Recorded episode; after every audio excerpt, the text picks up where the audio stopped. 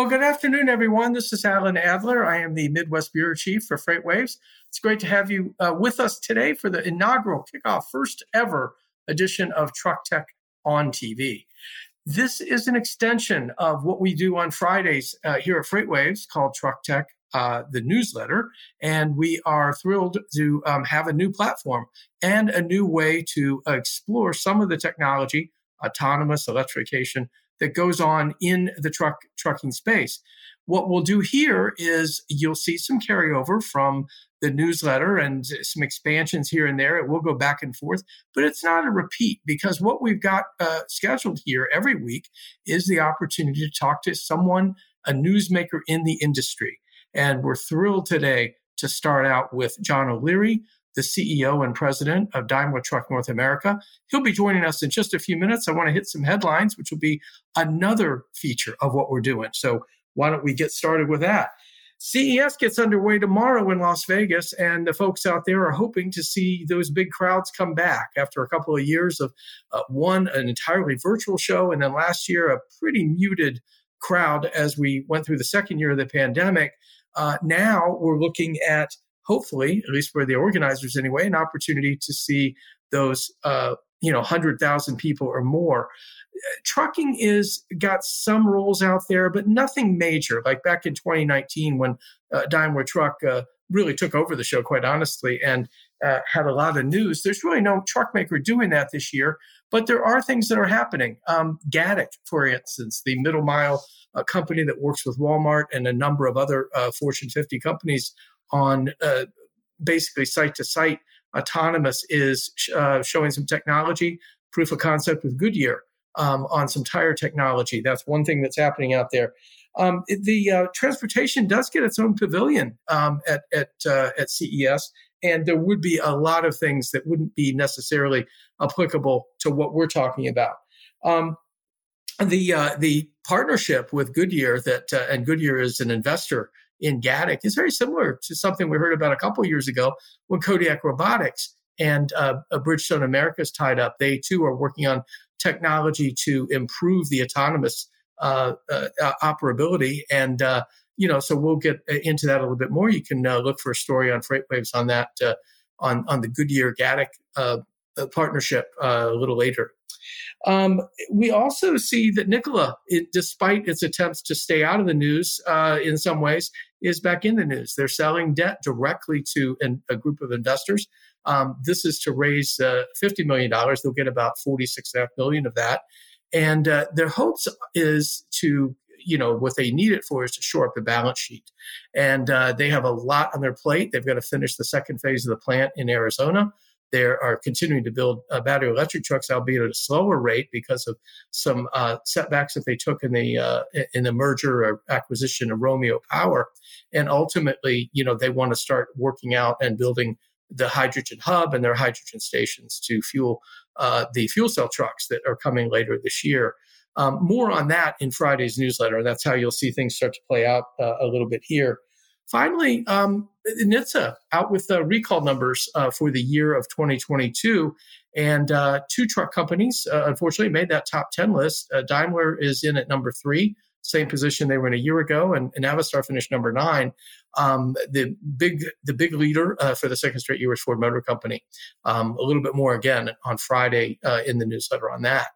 Now, let's get to what we really came for, which is to uh, welcome John O'Leary, John, the president and uh, CEO of Daimler Truck in North America. Uh, John, it is wonderful to have you as our first guest. Uh, you came to us from um, uh, from Portland today, I believe, and and it's it's wonderful to have you. Well, Happy New Year to you. Um, John has been uh, in the CEO role at, at, Daimler since I believe April of 21. Prior to that, he was uh, working in in Germany and helping reset the Mercedes Benz truck business. And prior to that, he was the chief financial officer for about a dozen years here in North America. So, John, it's great to have you. There's so many things we could talk about, but honestly, um, we're going to stick to one, which is electrification today. Um, I guess just to get started, um, maybe you can talk about where electrification fits in the pantheon of what you do as the market leader here. Yeah, Alan, and first, let me say thank you. It's an honor to be here as your first guest on this new venture. Uh, really exciting and a great way to start out the year. So, thank you for that. Uh, I'm honored, and I, of course, DTNA, uh, as a reflection of myself, we're just honored that you consider us to be a thought leader in this space and that, that we're here. Uh, yeah, so, you know, when you talk about uh, electric vehicles, uh, we're, we're a big company and we can do a lot of things at once. Certainly, we're continuing to develop our diesel products and, and you know, we lead the industry there and we fully intend to continue doing that. Uh, up until at least 2039, which is what we've said we're going to do. Uh, at, at, that point, we then switch to CO2 neutral exclusively. Uh, but the electric products, yeah, well underway. Uh, obviously, there's been a lot of press uh, out there in recent months about deliveries that we've made to customers. Uh, so again, very nice acceptance by them. demand is is there, not. It's still a, a, small part of the overall pie, as you well know, the overall North American truck market, but it's certainly on a a ramp up path, and we're dedicated to that. We're spending a lot of money there. Uh, but again, it's still for us a, a, relatively small piece of the overall pie. Yeah, of course it is, and I, I think I have to uh, have to ask though: Are we seeing? I mean, obviously we are responsible for some of this. We spend a lot more time writing about electrification and some degrees, you know, autonomy and things like that. Things that are coming more than we do things that are here. Um, your business is primarily a, a diesel business today how does this um, actually ramp up in your in your mind, John, uh, as as we move forward? I mean, what do we see sort of a hockey stick that we've talked about, or do you see it more gradual? Um, you have a one order out there of 800 uh, e Cascadias from from Sysco. Um, are we going to see more of that? Yeah, I mean, for sure, there's a lot of ongoing discussions with customers. As you know, we uh, sell trucks to the to the very largest fleets in the in the country um, as well as to some smaller and medium ones as well. And there's a lot of interest out there about electric. Everyone is wanting to at least understand the technology. Some of them are taking it a step further, uh, dipping their toe into the water with small orders. And then with Sysco, for example, you saw a, a rather large one. But yeah, there's a there's a wide variety of business going on right now, discussions as people really try to sort out their their game plans for the future. It's definitely something that uh, you're going to see uh, move forward with it, whether it's a hockey stick or a uh, more kind of a gradual ramp up really depends on a number of things. Infrastructure being first and foremost uh, right now you know there's not so much uh, commercial vehicle infrastructure out there. There's a lot of uh, initiatives underway. We have a, a joint venture uh, with BlackRock and NextEra Energy. There's other things going on with other players in that space to really try to build that out uh, so in the meantime, depot charging is really the the way to go, and uh, you know we'll see that develop over time. Uh, there's also a TCO equation, right? Nobody buys a truck uh, other than to make money with. It's a tool to make money uh, in a business context. So the TCO has to be there, and so from that perspective, you know, government funding on incentives. Super critical, and like I said earlier, also on the the infrastructure side. Well, and if you go back even to 20, uh, I guess it's late 2018, really, when you first delivered an electric uh, e-Cascadia down uh, to Penske and, and to NFI for your original uh, uh, experiment, uh, those were subsidized. And we continue to see subsidization. Um, I think we wrote recently that the, the Nikola fuel cell, which we're not really talking about fuel cells right this minute, but could get up to 70% in, in you know, acquisition cost voucher, you know, uh, kind of thing, it could run that high. How long do we need to have, in your estimation, in, uh, an incentivized uh, balance, if you will, patch to TCO? Yeah, that's really the big uh, unknown question, I would say, Alan, at this point in time, because there's there's definitely a ramp up phase where you're dealing with higher cost batteries, higher cost uh, e components, things like that that go into it that have not been industrialized. You know, if you look at a North American uh, market, class six to eight of 425,000 trucks, you know, that's a lot of volume that uh, that drives down cost of, of every component for every OEM. Uh, that electric piece of that is nowhere near that now. So there's still a lot of volume that has to kick in in order for uh, for that commercialization to really get to a, a better cost place. So, and then you get into the whole scarcity issue too of, of certain pieces of that supply chain. So, uh, it's still a ways away. Uh, I would say there's uh, no danger of the the need of uh, of government incentives to go away anytime soon. Right, and you're actually just got some more with the uh, with the Inflation Reduction Act, another you know potentially forty thousand dollars per unit. I would suspect that that would accelerate things a little bit, or allow people that might have been doing one and two trucks to do five and ten, or something like that. Is that something you see happening? I mean, it helps. Every little bit helps for sure, but uh, still, the the issue with infrastructure is uh, is a big deal out there. And uh, again, depot charging in some locations, uh, for example, California, uh, fairly quick to be able to put that in. They've been working on it for a long time. I've thrown a lot of money at it for a long time, and so they're you know a little more prepared than maybe the rest of the country, or at least most of the rest of the country. So uh, you'll see definitely some some spikes up there. Uh, but yeah, it's it's still there's a lot of limiting factors in play. Yeah, well, you've mentioned infrastructure a couple of times, so let's talk about that for a few minutes. I, I think that you know you mentioned the the uh, it's six hundred and fifty million dollars, I believe that that was the number associated with your work with BlackRock and NextEra. Um, I presume that, and we've been showing some pictures of of the, uh, the B-roll, if you will, of your uh, um, electric island there in Portland, and uh, I I think I think that must be part of this because you know you also late last year uh, you know sort of celebrated the the coming of megawatt charging, which of course we don't have trucks capable of that today, but something that will happen you know at, at some point. I, I guess my question for you and and boy I hate the cliche so much, but it did become the chicken and the egg right of trucks and charging. Um, you know, I remember when you took your first trucks down to California. I think I was told that that, uh, they they had to stop at you know car chargers and and and you know kind of go all night uh, you know just to get enough to keep going. Uh, things are a little better now, but uh, you know wh- where do we need to get to, and do we need the same level of infrastructure? Excuse me, of incentives for this infrastructure that uh, that we're seeing on the on the vehicle side. Yeah, so maybe just to start out, one minor correction: uh, Electric Island uh, we actually did that long before uh, the Inflation Reduction Act came out. So that was uh, totally funded by ourselves and our local utility, PGE. Uh, so that was something, again, you recognize the chicken and egg concept. We uh, realized we needed that here to be able to not only use for our own test fleets, but anybody else around here who might want to dip their toe in the water with, uh, with a commercial vehicle. So just a, a, minor correction on that. Uh, but yeah, it's it's definitely uh, gotten to the point where uh, infrastructure is key.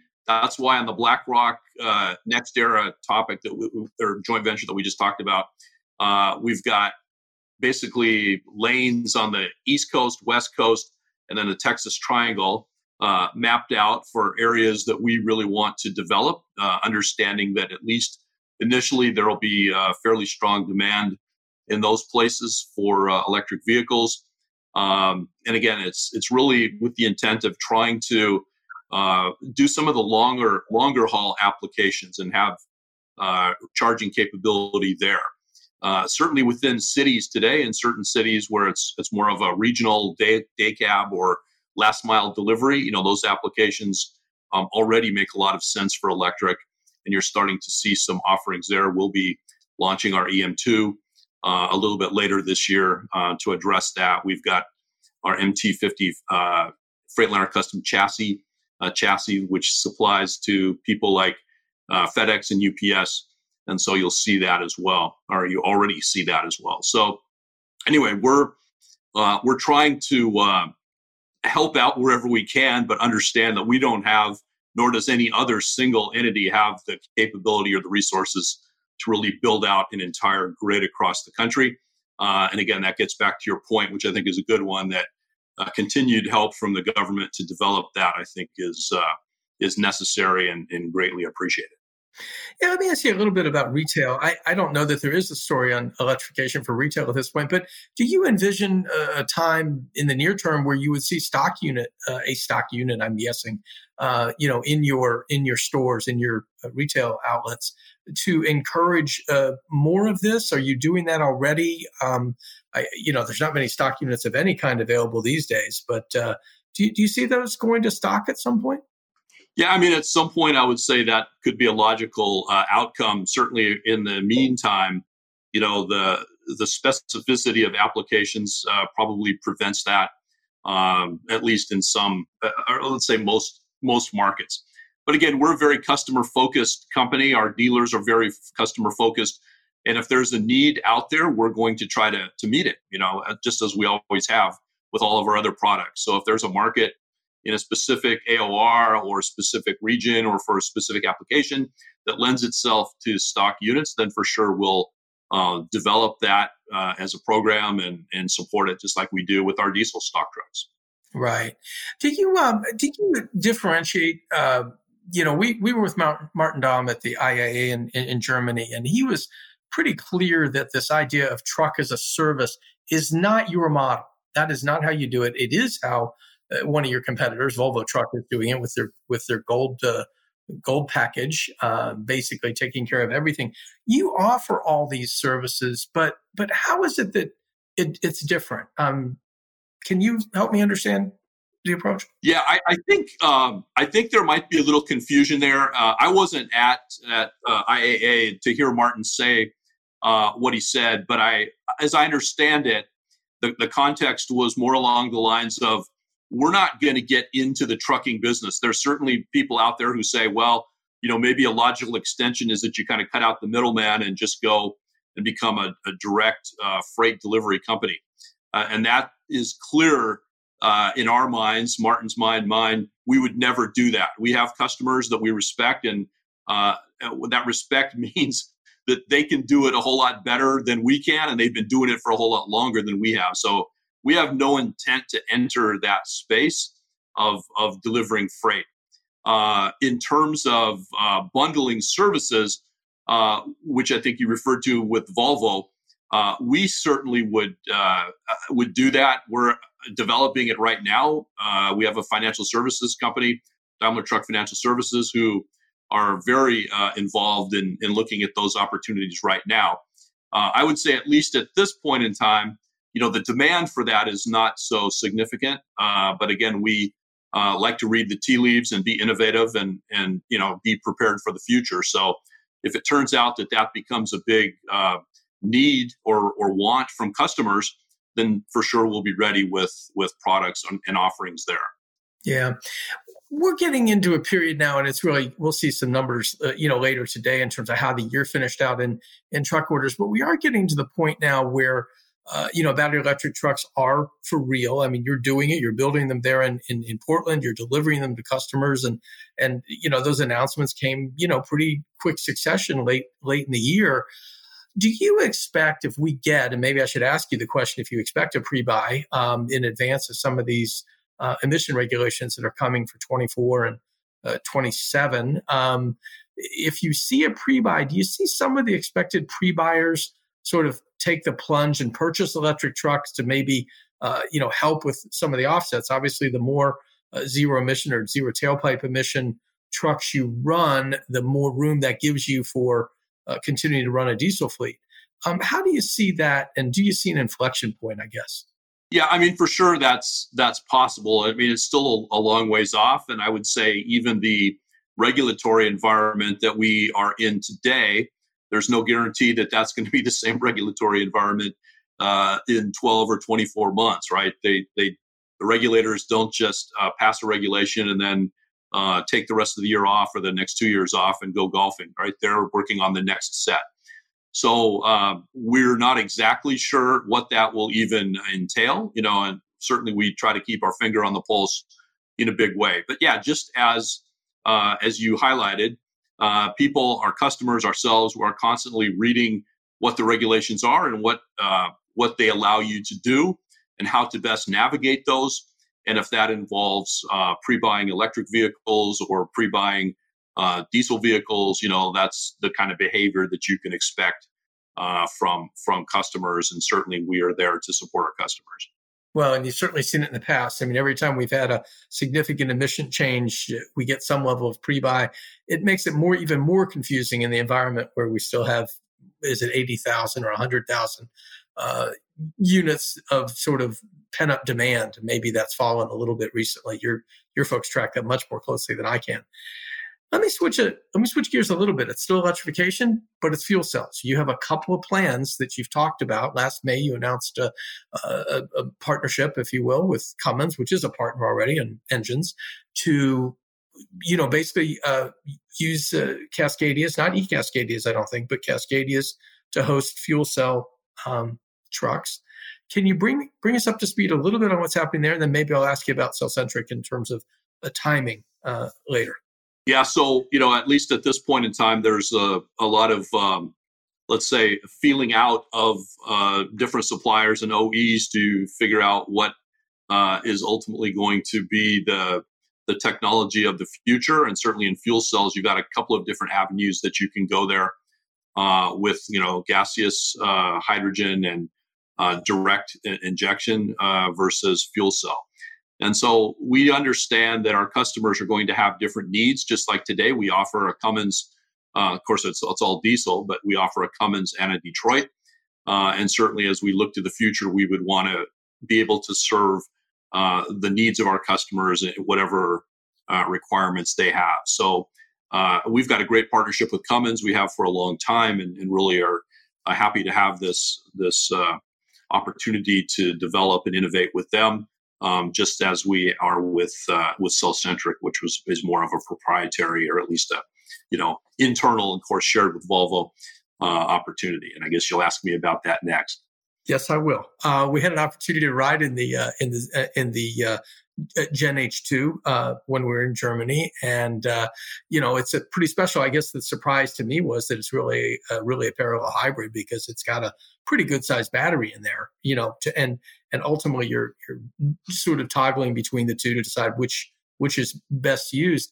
Um, are we still looking second half of the decade for that to come here as a as as a vehicle? Or do you think you could move that forward, or would there be a need to bring it forward? You know, there's uh, just as we had the earlier discussion on battery electric, there's a lot of the same factors in play, uh, such as infrastructure and TCO and things like that. Uh, I would say, at least uh, compared to Europe, uh, where on the battery electric side, we're, we're kind of at parity in terms of uh, the development of products and the, the, the timing and things like that.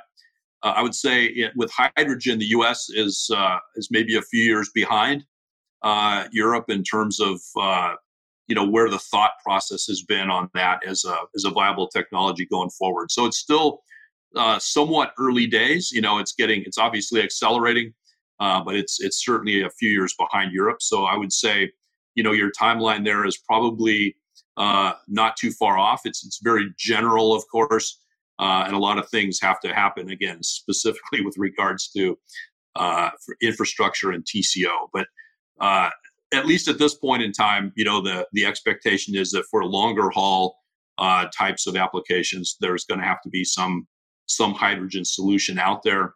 Um, but again, you know, there's a lot of companies out there, uh, startup companies innovating battery technology uh, all the time, and uh, you never know what's going to happen, you know, in the next two to three years. But at least the crystal ball at this point in time would say that we're going to need a, hydrogen offering uh, towards the end of the decade. Yes. Sure. Okay, crystal ball time. You brought it up. I'm going to pick up on that one. I'm going to ask you, as our first guest ever on Truck Tech, I'm going to ask you for your best prediction on 2023. And you were told in advance this was coming, so uh, you uh, you can't be too surprised that I would ask it. But I am I am curious, uh, John. I mean, you see the whole picture really of of trucking in in this market. You know what's what's out there. What what what are we going to see this year? What's your big prediction? Yeah, you know, and actually, Alan, this is a pretty easy one to answer because it's the one I get asked the most. So uh, whether it's by my boss, by uh, our outside board, by customers, by everyone. So uh, yeah, I, I, definitely have an answer uh, pretty much in my head at all times. Look, uh, the demand that we saw out there for uh, 22 uh, that none of us were able to fulfill, uh, that will continue. in 23. Uh, there's a lot of customers out there, especially in the large fleet space, whose average fleet age has has crept up. Uh, and what that does is raise their operating costs, and they don't like that. They want to operate in a bandwidth that they're far more comfortable with, and so they want to get into younger uh, product, and they have the capital to do it. And they've and we've had so many discussions. It's the first question I ask every single one of the CEOs uh, whenever I meet with them, and they're all very, um, let's say, committed to to make those buys this year, uh, regardless of what the um, you know what the economic headwinds may look like uh, that we sometimes see in the on the daily press. So I think that will continue. Obviously, that's anything is you know subjective to some economic meltdown of epic proportions that nobody's uh, talking about, but I would say that's a, a, pretty strong leg I'm standing on right now. I would also say on the vocational side, uh, because of infrastructure bills having been passed uh, last year, uh, that that market is also going to be very robust. So at least from where we sit right now, um, the year is going to be uh, just as strong in 23 as it was in 22. Uh, we do expect some better performance from the supply base. We've seen the chip side of that uh, gradually improve to where it's uh, far less. It's not completely gone away, but it's far less of, a, of an issue uh, than it had been uh, in uh, in 22.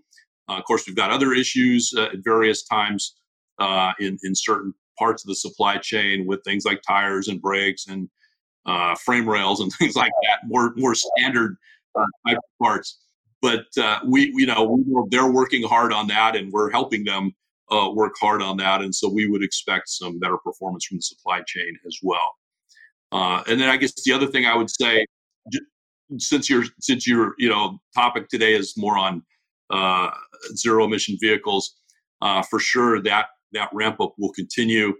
Um, I think from from all of us, uh, of course, subject to uh, the infrastructure development, trying to keep pace with that. Because I think a lot of people as they've started taking deliveries of, of battery electric trucks, at least what I hear about ours is, hey, we absolutely love these trucks. Uh, now, if I could only get infrastructure, uh, I could buy a whole lot more of them. So that's still a pacing item and, and will be in 23. John, this is terrific. Thank you so much for coming on, uh, being the first guest. Uh, you'll always be our first guest because we will never have another. But uh, next time, uh, next week, we'll uh, we'll hear from Rebecca Brewster at the uh, American Transportation Research Institute. For everyone watching, thank you for being here, and so long for now.